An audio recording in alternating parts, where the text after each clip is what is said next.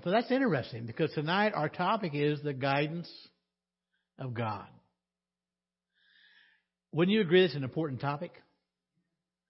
It's, it's very important in our lives. And so uh, I don't think we can over-exaggerate that, how important divine guidance is.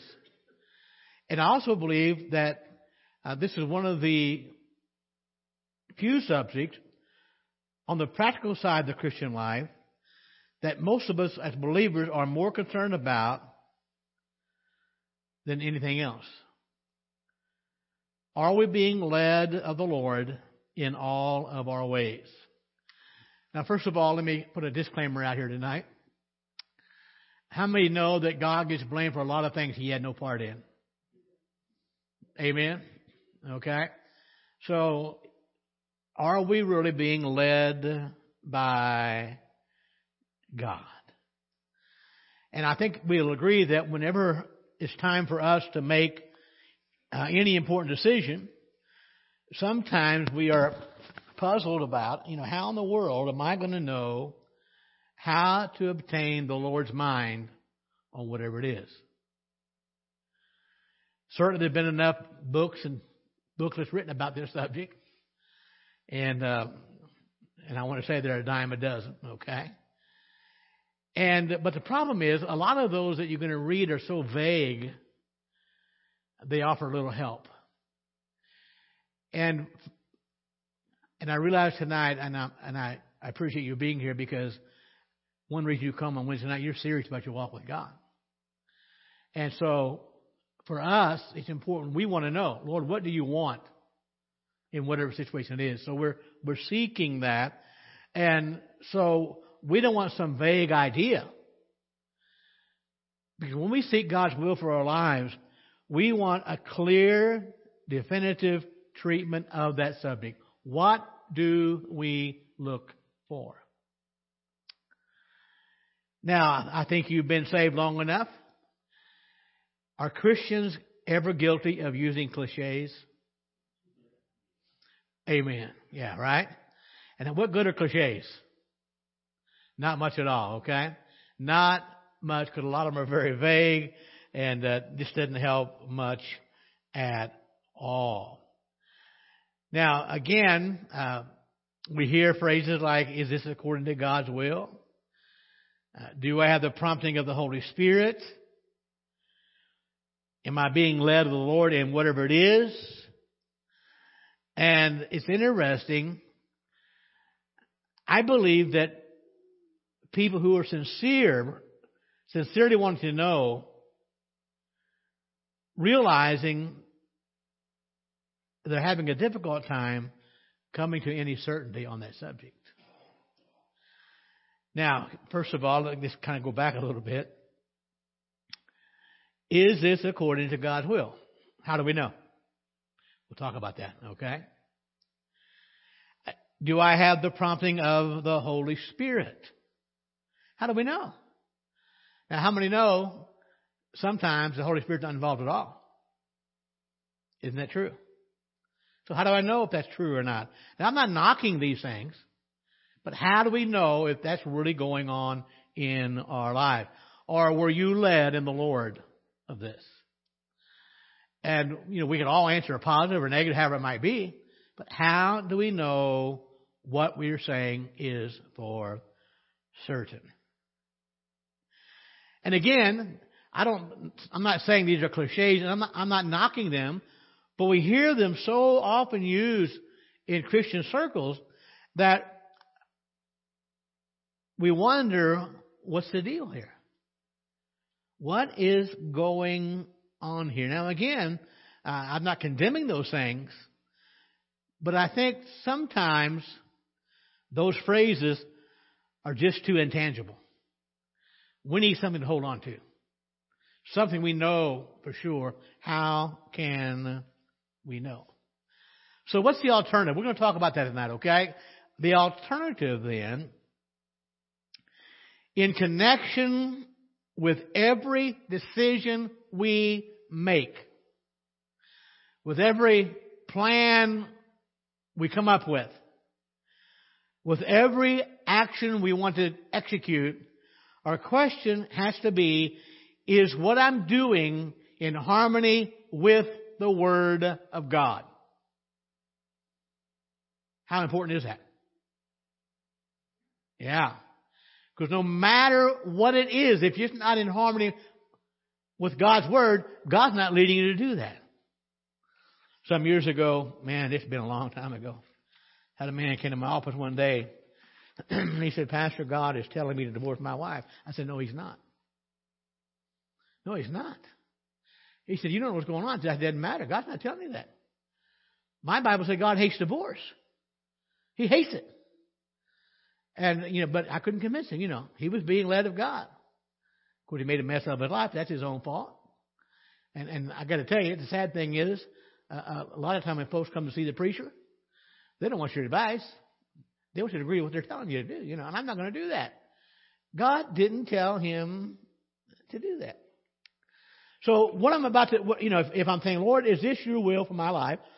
I have to find out, what does the Bible say about this?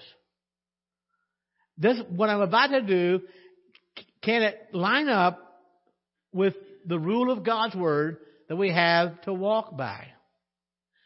Is it in accord with the example that Christ left us to follow? That's the questions we have to ask. Now, if what we're wanting to do, if it's in harmony with God's Word, then it must be God's will. Amen? Now think about that. I, I just got a verse in my mind um, just a, this split second ago. Don't have it in our notes, but in Psalm thirty-seven, trust in the Lord, He will give you the delights of your heart. Now, that doesn't mean He'll give you what you wish. That means He'll put those delights in your life. He'll give you what you ought to delight for. That's what He's talking about, okay? And so that's important to understand that. So if it's in harmony with God's Word, it must be according to His will. For His will is revealed in His Word. If it's what the Scriptures, if I'm doing what the Bible teaches, then I must be prompted by the Holy Spirit. Because the Spirit of God will never move any of us to do anything contrary to God's Word. He simply won't do that. And if my behavior, my conduct lines up with uh, God's rule of righteousness, if it lines up with His precepts, His principles, His commandments of the Word, then I must be involved in being led by the Lord. Because my God only leads down paths of righteousness. Isn't that true? Psalm twenty-three one and verse three two. Let's do both those verses. What's a shepherd do? Watch over and lead. Direct, right? Verse three.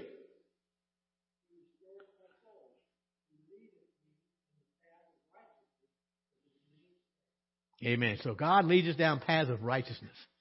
So am I, what I'm wanting to do, what I have, my plan is, does it line up with the Word of God? Now, so I think what would help us a little bit, um, rather than asking, is this according to God's will? Um, it's better to ask, is, is this according to God's Word? Because if it's according to God's Word, it's according to His will. How many are glad for God's Word? Now think about that. What an amazing book.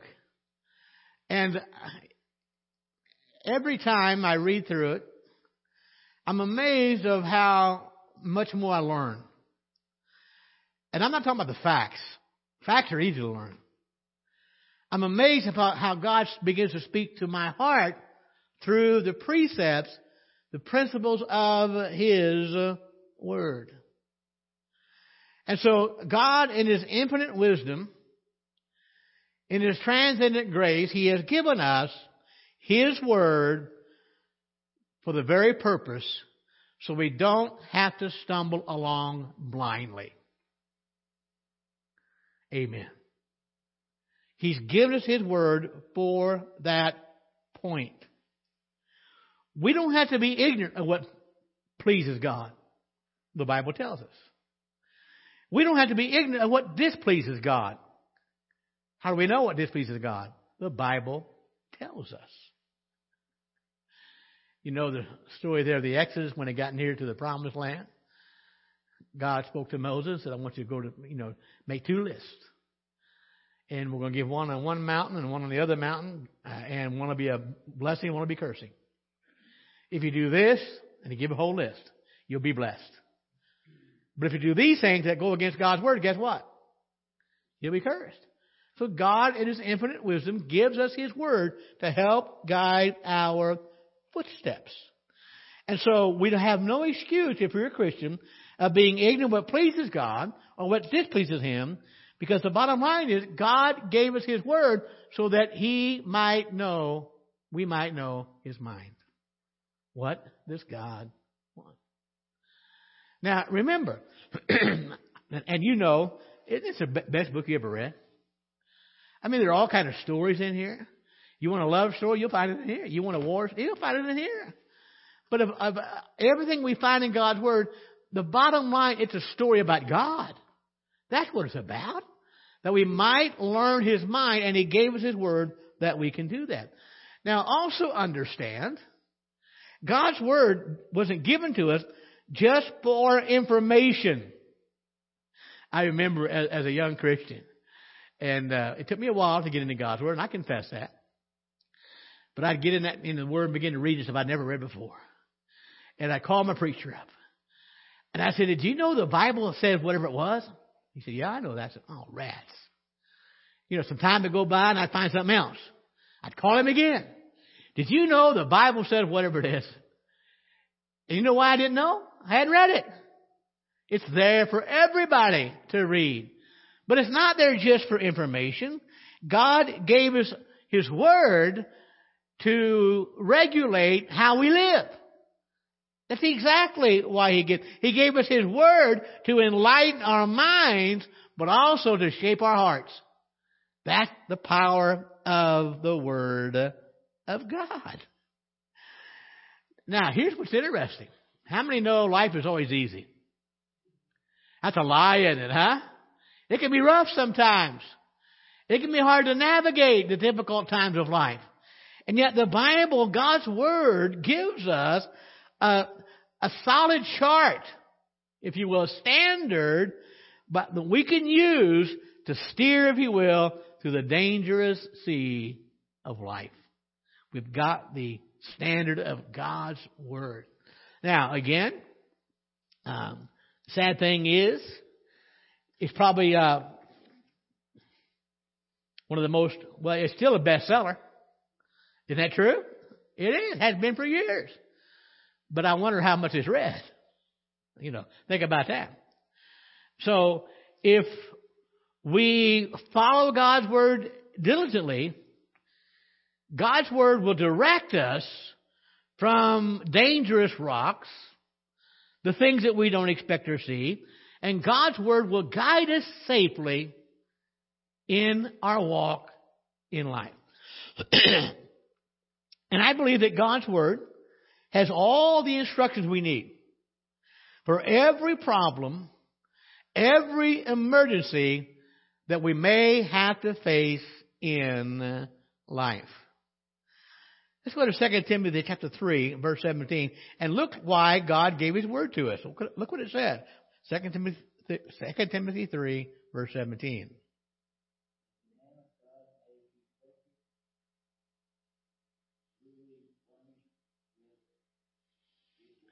Thank you. He's given us His word that we could be perfect. Maybe a better word might be complete. That we might have what we need so we can be thoroughly furnished for the good works God has called us to.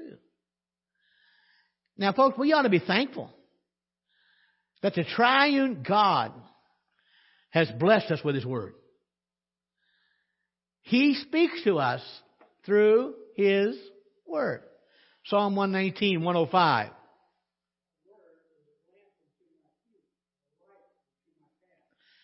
What does that mean?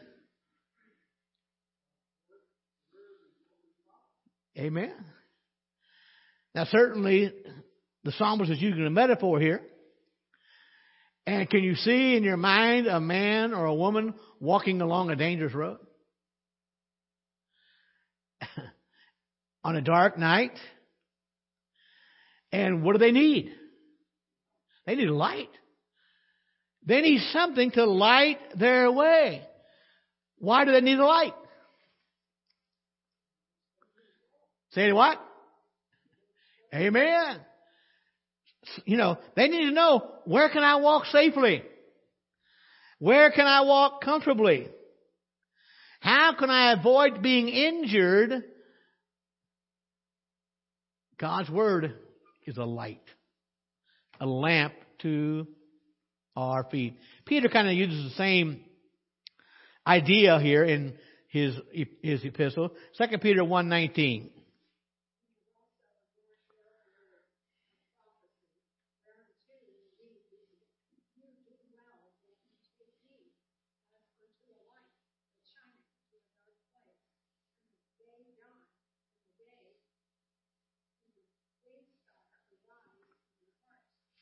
Thank you, Phyllis. Now, again, this is uh, not a difficult question. Who's writing this? Peter. And he was who? One of the disciples, okay. You remember the time when Christ was transfigured on the mountain? Who was one of the three that was there? Peter. And he had just spoken about seeing those things. And he shared, you know, a little bit what he experienced, because he was writing to some people, even at that time, who weren't there. They didn't see what Peter saw. Now, we know, as we take the scripture by faith and we read the account, and uh, especially Matthew, and I know Matthew and Mark got it, Luke may have, but I know those two do. And we know that Peter was telling the truth. But Peter says in verse nineteen, we have something better than that. Better than what I saw. He said, we have a more sure word of prophecy. Think about that. So what's Peter saying about God's word?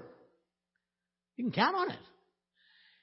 It's better than experience, really, okay? Now, I'm not taking, taking away from what, what Peter witnessed and what the disciples saw for three and a half years. It was wonderful.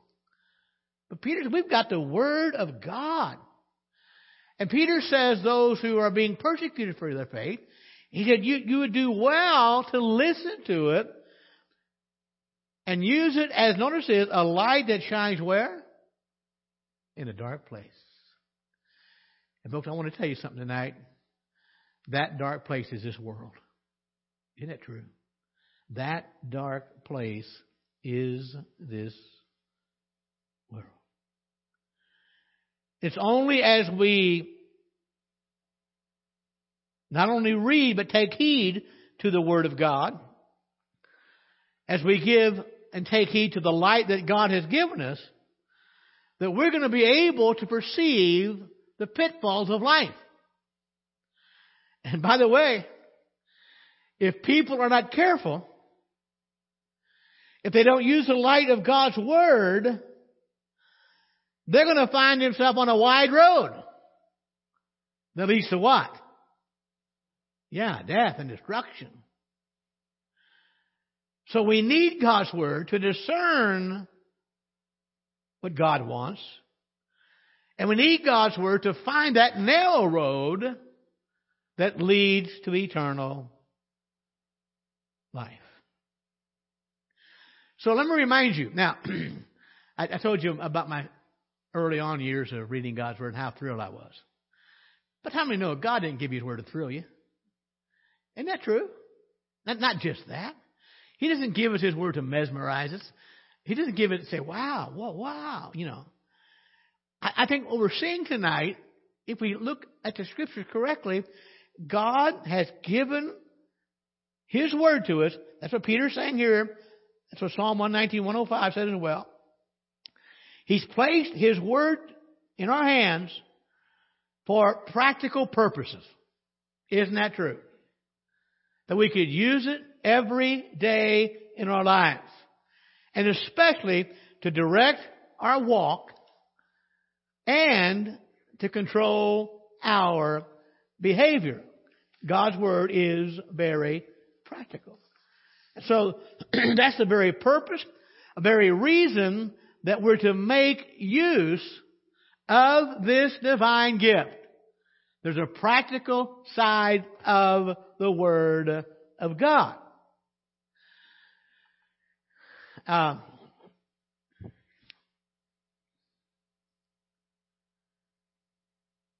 Jason, you need to refresh my memory. You got me a flashlight. A year or two. Remember that? You don't remember it? Okay. What kind of light is that?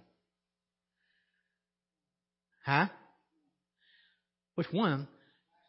Yeah. It's recharged. I think you got it through... Uh, any, anyway, it's a really good light. I mean, it's it's got a... You can recharge it. It's not real big, but it's just it's just right. And if all I ever do is look at that light and say, man, this is a great light. I mean, it's, look at this button. It's easy to turn off and on.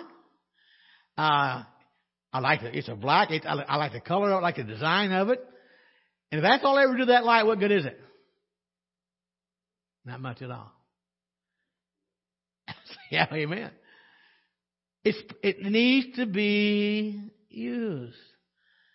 So, again, I'm, it, it's a nice lamp, a nice light.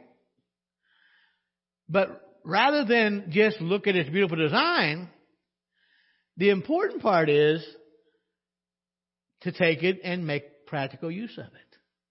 The same is true with God's Word. And again, a lot of folks read the Scriptures. Well, not too many, but some do. Okay, we'll go back on that a little bit. And there are some who are just, wow, they're they're wowed by God's Word. Um, some will talk about the evidence of divine authorship. But I wonder how many really realize the purpose of God's Word. What is the purpose of God's Word? How many really make practical use of God's Word, if you will, ordering the details of their lives according to the rules and regulations in the Word of God? So we have to be careful. Don't just praise the lamp. Walk by the light. Let that light lighten your path. Now, it's interesting. Uh, one of our first needs as little children was to learn to walk. Uh, Peter also mentioned to, de- to desire the sincere milk of the word that you might grow thereby. And uh, so milk was important to be nourished, to strengthen our limbs and that they could be put to practical use. And the same is true spiritually. We've been born again, and we're fed by the Spirit of God on the pure milk of God's Word. And our first need is to walk, but we need to learn to walk as children of God. Not as children of the world, but children of God. And the only way we can determine God's will is revealed in the Scriptures. What does God expect from me or from you? Now also understand, and we have to get this first and foremost, by nature, our natural self, we are totally ignorant of God's will for us, and we're totally ignorant of what we need to promote our highest interest in our walk with God. We can't learn it on our own.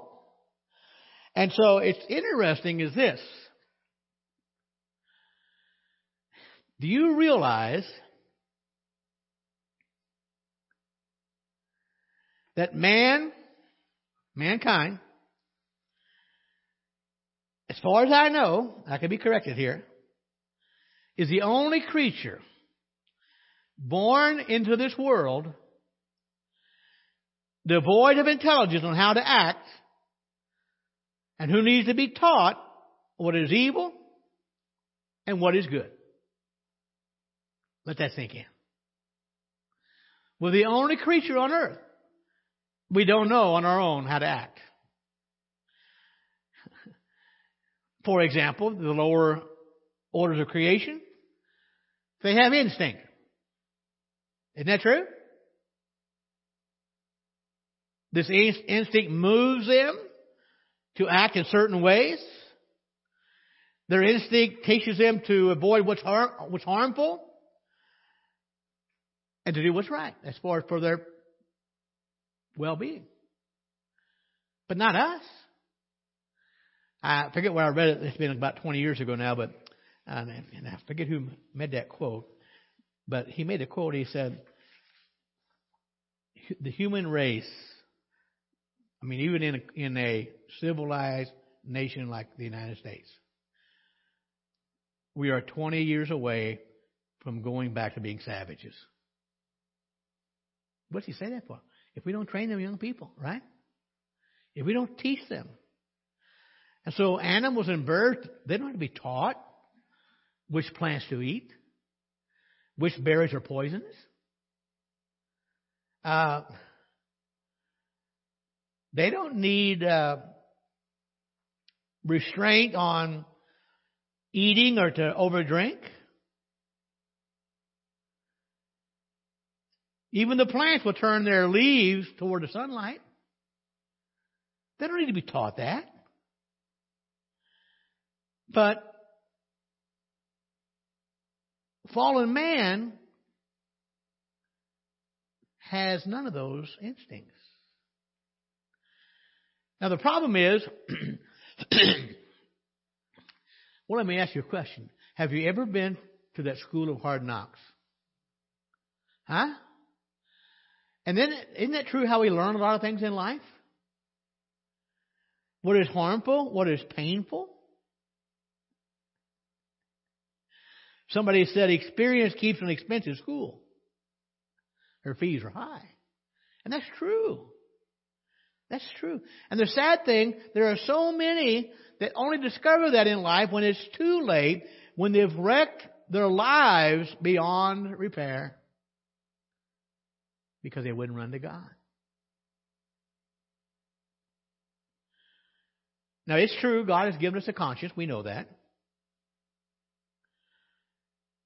But unless our conscience is enlightened by the Word of God, it will never serve us right.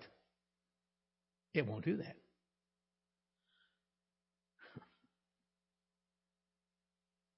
Proverbs twenty-two fifteen.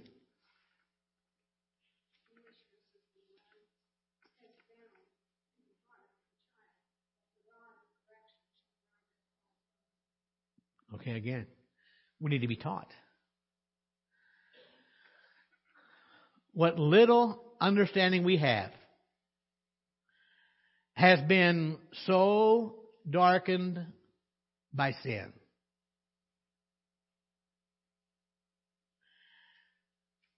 In fact, from a child, we will not know what God wants of us, nor what is God's highest good for our lives. We'll never discover that on our own. And that's why that God gave us His Word. That's why He gave us the Word, that we can read His Word. So He can make known to us what He rightly demands of us. That He can inform us of what is harmful to our lives. To show us some of the baits that Satan throws out there, the traps, to draw us away. But also to point us to the highway of holiness. We've been preaching about holiness on Sunday morning. But also to show us how to live if we're going to walk that highway. God's Word is very practical. And that's exactly how we come to discern whether or not we are doing the will of God. So, the first goal of our lives as Christians is to search the Scriptures and determine what is God's revealed will for us. What are the roads that God forbids us to walk down? And what are the paths that are pleasing to Him? Now remember, every child of God has one ultimate goal for our lives. That's in Romans chapter eight, to be conformed to the image of His Son, Jesus Christ. Being conformed to the image of His Son, Jesus Christ. We also have to understand there are a lot of things in the Word of God that our reason or our conscience would find out that they are wrong unless God's Word tells us. Now, I don't have the verse. Remember Romans seven? Paul said, I didn't know it was wrong to covet till what? Till God said, thou shalt not covet, right? So God's Word reveals that to us. Some of the things we learn. Luke sixteen fifteen, look what it says.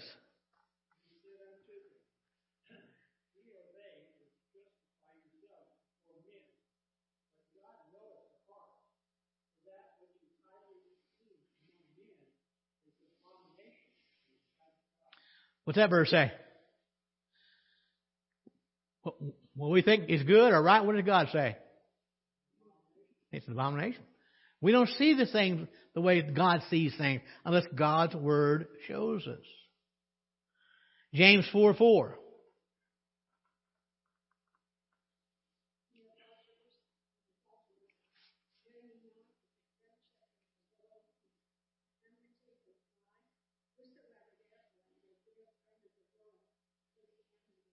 Okay, thank you, Phyllis. Now I have to ask you a question. Would we know that unless God's Word told us? No. Now hold on. But if God's Word tells us something, is it true? Yes. But we'd have never known that by our own conscience, our own understanding. Proverbs nineteen, verse two.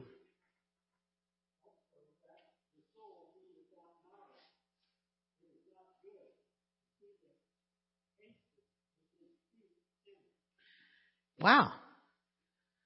Be careful here now. Guard your step. If you hurry too much, it'll lead you to sin. There are a lot of things that are commanded in the Word of God that we can only know unless we find them in the Bible. Proverbs three five. Proverbs three five.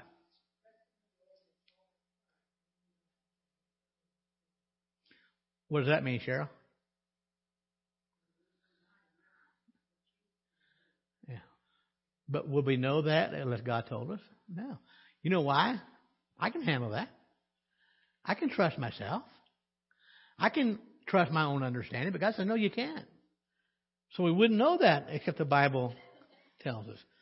Another example of that is Psalm one forty-six, verse three.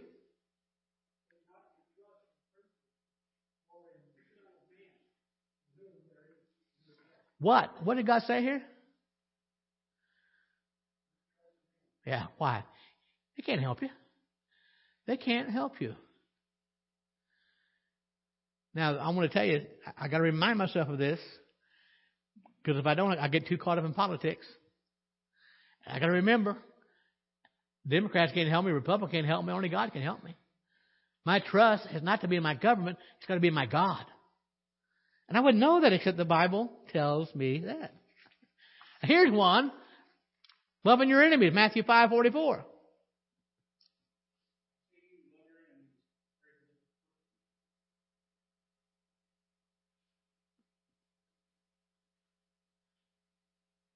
Is that the whole verse?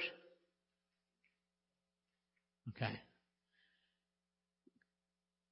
Love your enemies. Do good to them. Pray for them. Is that what we would do naturally? No. We wouldn't have the command if God didn't tell us to. Now, we're just kind of not even scratching the surface. There are literally hundreds of examples. And also understand, there's no way the Bible can be a lamp to our feet and a light to our path unless we know it's in the book. We've got to be familiar with the Word of God. And especially when we learn from God's Word some of the practical rules that God has given us to walk this life day by day. Now, and again, I, I understand because I, I've been there and so have you. You know, a lot of time when a person first gets saved, uh, what book they usually want to read? Say it again, Cheryl. Why, why, Cheryl? Yeah, exactly. And how many know a new Christian has no business reading Revelation? But you know, the problem is we we get so caught up into the mysteries of Scripture. We get so caught up in the prophecies and Revelation and and uh, the different types in the Bible. And there's nothing wrong with those, but we have to go more than that. We need to concentrate on God's Word, the part of God's Word that will teach us the kind of life that God wants us to live. That's going to be our priority. The kind of life that will be pleasing before the Lord. Now, again, I'm not saying there's wrong with those other things, but I think sometimes we're caught up in the wrong things. Because the, the bottom line is this. God gave us His Word primarily not to gratify our intellect, not for emotional admiration, but He gave us His Word to live by, to walk by, the practical side of God's Word. But also understand, God's Word is not just an information book. Think about that. God's precepts, His commands, His warnings, the encouragements, that's not just for information. What does God want you to do with it? Yeah, amen. Put it into practice. Make it a part of your daily life. And they require being obedient to God's Word. Joshua chapter one, verse eight.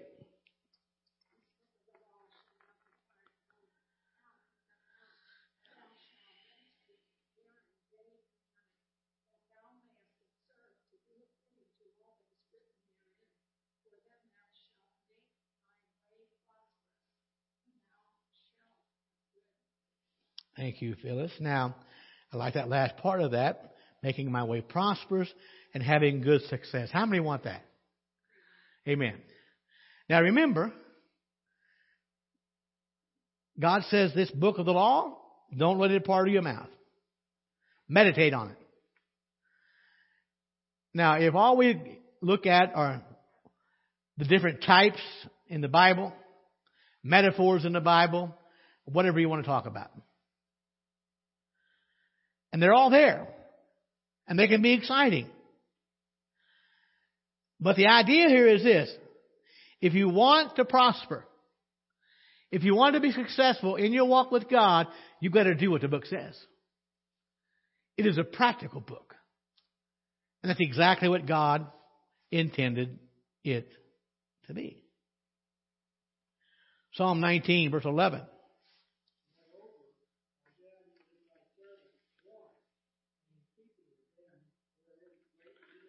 And keeping this what? Great reward. God is no man's debtor. Because when we keep His commandments, God says there is a great reward. What a God.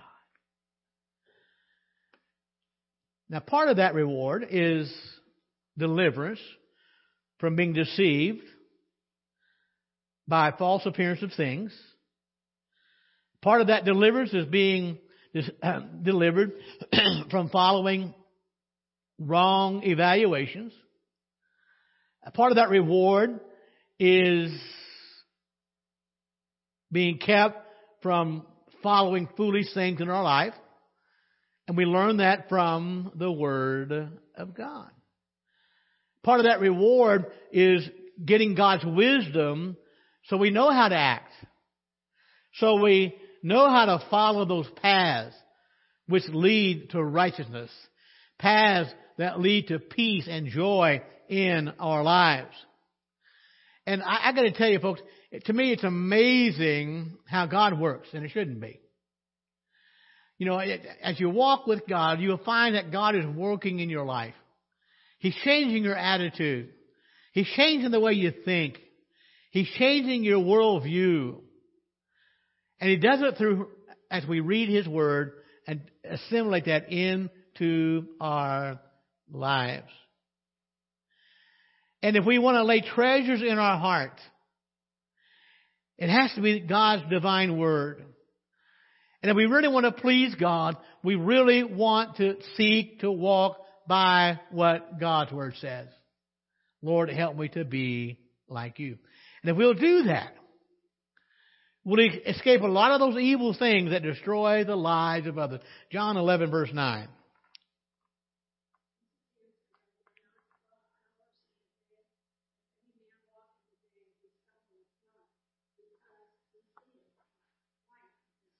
Amen.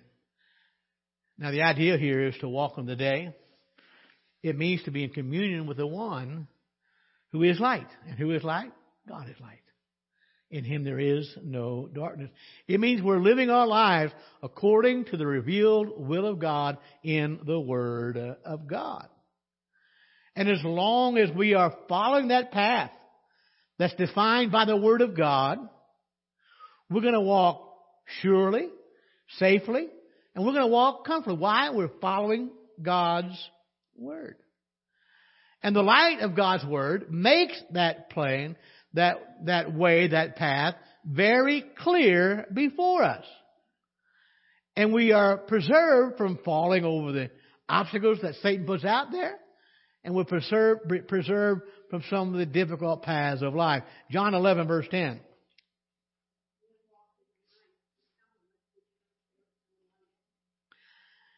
What a contrast. Did you ever get up in the middle of the night with no lights on your house? How, how quick do you walk? How fast do you walk? Why? Yeah, but you live there. You know everything is in there. You think you do, don't you? We think we do. So what a contrast. The one who walks to our own The own dictates of our hearts. Those who follow the counsel and the example of the ungodly, folks, understand we're going to fall right into a snare of Satan. He will catch you. He will catch you. And here's, I think, a good idea. Satan has nothing but darkness to offer. If we're going to walk in the light, we need to have our lives controlled by the Son of Righteousness. And Satan does not. John eight, twelve.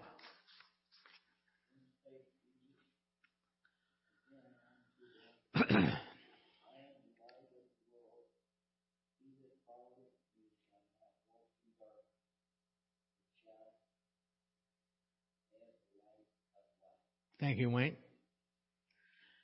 Notice what Jesus says here. He says, I'm the light of the world. If we follow Him, He said, we'll not walk in darkness. But notice this, we shall have the light of life.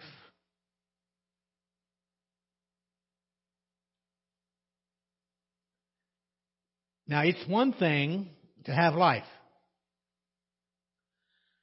But it's quite another to enjoy the light of life. Let that sink in. It's one thing to have life, But it's quite another thing to enjoy the light of life.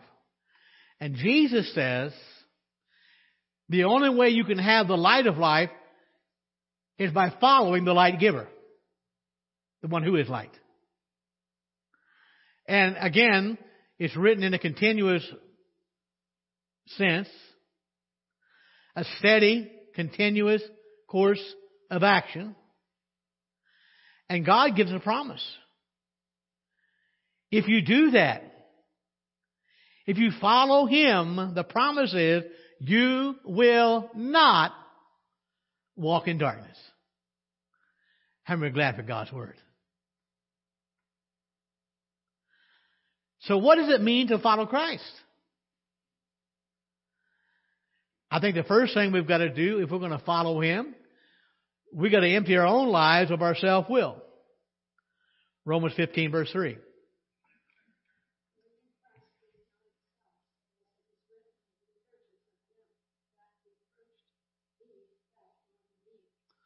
So Christ didn't live to please Himself. He simply didn't do it. In fact, Paul would write later on that he emptied himself. He wasn't there to please himself. And so if we're going to follow Christ, it is absolutely necessary that self-will and self-pleasing be removed. If we don't get rid of that, we'll find ourselves walking in darkness rather than in light.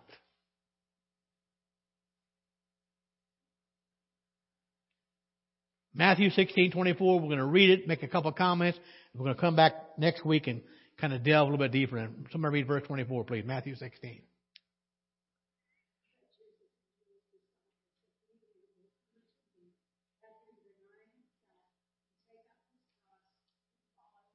Okay. Question. Thank you for just reading that. Jesus gave a command here. Has that command changed? No. It's still going on today. And so I want to, to leave you this thought. We'll come back next week and go more deeper here. Christ cannot be followed until we empty ourselves of ourselves and accept the cross as a mark of discipleship. If any man will come after me, let him deny himself, take up his cross, and follow me. Let's stop there for tonight. Thank you for God's word.